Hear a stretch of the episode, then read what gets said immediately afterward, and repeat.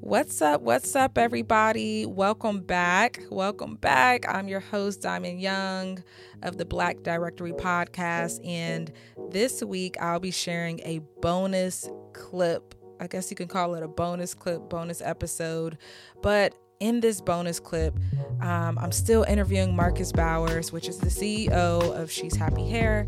And we just have a chance to dive in a little bit deeper into growth and expansion and how businesses can get out of their own way. So if you missed the original episode, please go back and check that out because so many gems were dropped.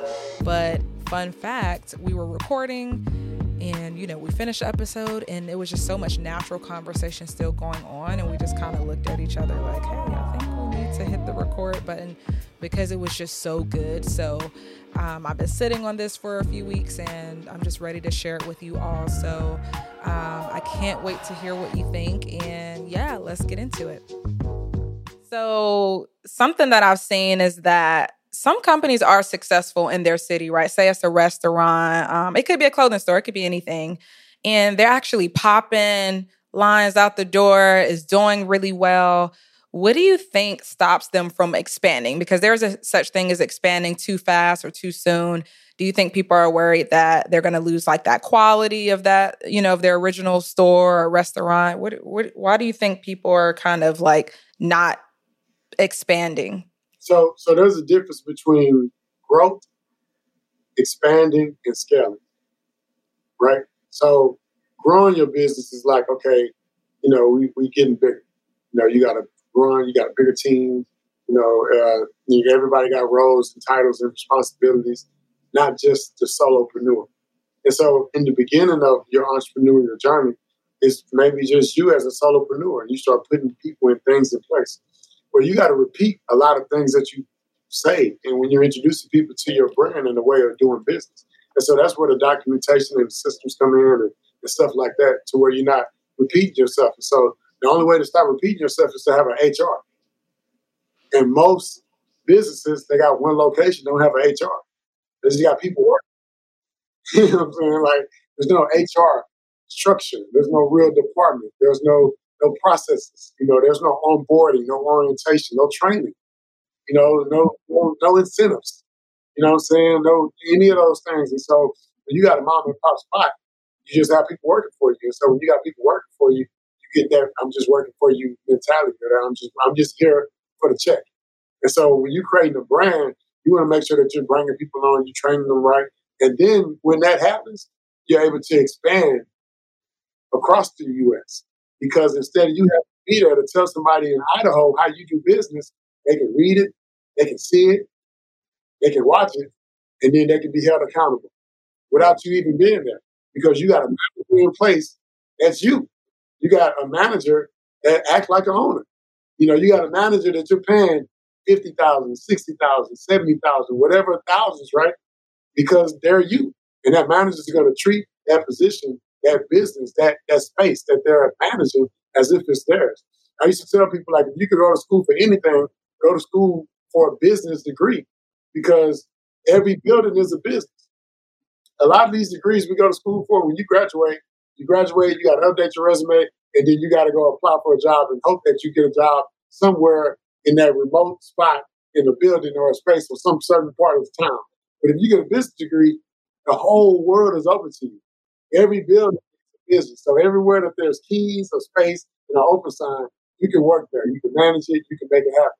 And so as a new business owner, what we did was when she's we started expanding with other veterans. So we had other veterans that we knew in different cities and states. We had them quitting their jobs, and we knew that they could follow the blueprint. We knew that coming from the military, you could follow uh, a standard uh, operating procedures, which is SOPs, which is a way of doing business. If you work for McDonald's, right, you can't tell Ronald McDonald how much salt to put on the fries because they already know. They're telling you how much salt to put on the fries. And we need you to put this much salt on the fries. And if you're not putting this much salt on the fries like the brand is saying that we're going to do, then we got to replace you. And so, you know, you want to be that that strategic and that structured. And so when we started expanding, we reached out to these veterans. We had them quit their jobs and we had them jump on the She's Happy Hair team and treat it as if it was theirs because it was. They were franchise owners. You know, they, they I was going to talk about that franchise. Okay. They were franchisees, you know, and so me being a franchisor and having franchisees all across the U.S. treat the brand like it's theirs because it is, just not majority of it. You know what I'm saying? And so, so then, now, now I don't have to be there to be the boss, to be the owner, to make sure that it's open on time every day and closing on time every day and make sure that we walk in the back around the counter because they care just as much as I do because it's there. Now, over time, we stopped giving up ownership and giving, you know, giving people, uh, uh, making people franchisees because we got better at HR.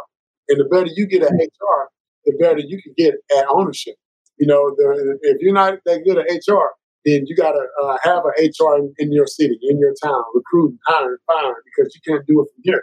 But if you can do it from here, if you do have a department, an HR department, then you can hire managers to work your locations instead of franchisees to expand your brand. So uh, let's say like a Turkey Leg Hut or any of these businesses that you know that, that we know and love that we wait in line for.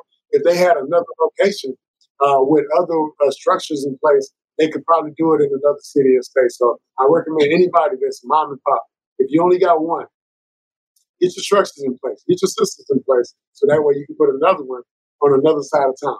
After you put one on another side of town, start looking into other cities and states that you can expand your brand uh, into. And so when it comes to growing, growing your team, when it comes to expanding, that's going all over the place. But when it comes to scaling, you can scale from right here where you're at.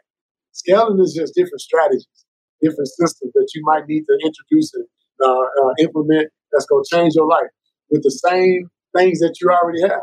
It's just changing your life with whatever you already have uh, and just growing your revenue. So uh, yeah, it's about growing, uh, it's about expanding, and it's about scaling.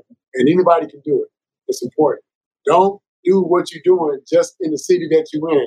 If you're an entrepreneur, you want an entrepreneur everywhere, not just where you're at. Yes. Or um, I feel like something I've seen too is I've seen people do pop ups. And again, it depends on what type of business. Like they kind of take it on the road they don't really have that overhead cost as far as you know rent for somewhere on an ongoing basis. And then like you said it really is that those different methods of like having the franchise method or no we're the only owners but we have enough management and hr to figure out how to how to scale this thing. So I'm definitely excited to see more black businesses, you know, local or across across the globe just expand because we all want that experience, right? Um, shout out to Lotus Seafood. I, I think of them when I think of oh, they're one right here, right here by my office. They just opened one. Ooh, you're so lucky that it's so close. But I would travel for that food. I love them so much. Um, I think it's another place. I think it's Greasy Spoon. I haven't been there yet but it's just cool to see the people I follow. Oh, next, uh, you know, our new locations on this side of town, and and it's just like wow, they're they're figuring it out, and um, it just they can just reach more people. That's really what it's about. Yes, we'll drive and go, but it's just cool for customers to have that convenience, and everyone just gets to experience, you know, the wonderful business. So speaking of convenience, right? Uh, I guess just another jump for any new entrepreneurs or even even current entrepreneurs looking to expand. I said it earlier that anything you're doing, you want to do it online too, because everybody's making money, but the billionaires are online. But anything that you want to do or that you want to open up, you also want to open it up off the freeway. You know, you don't want to just be in the middle of somebody's neighborhood or somebody's community. That that's poor customer service in the beginning. Uh, an example I give: every She's Happy Hair location is strategically located off the freeway. So when you exit the freeway, even without exiting, you can see the location from the freeway even when we're closed, you can still see the location from the freeway. And so I think it's important to to have that mindset. If somebody has to exit the freeway, make a right, go down the street, pass the stop sign, over the train track, pass up the library, make a left by the football field, and then keep going down to my house, and then you see the burger shack right there. You know what I'm saying? Everybody to find you. You know, so just like you want to have your digital footprint online to where everybody can find you, make sure your brick and mortars or strategically located in places that people can find you. I, I, really think that's about convenience. And I guess another gem that, that crossed my mind when you talked about pop ups, we do these pop ups everywhere, right?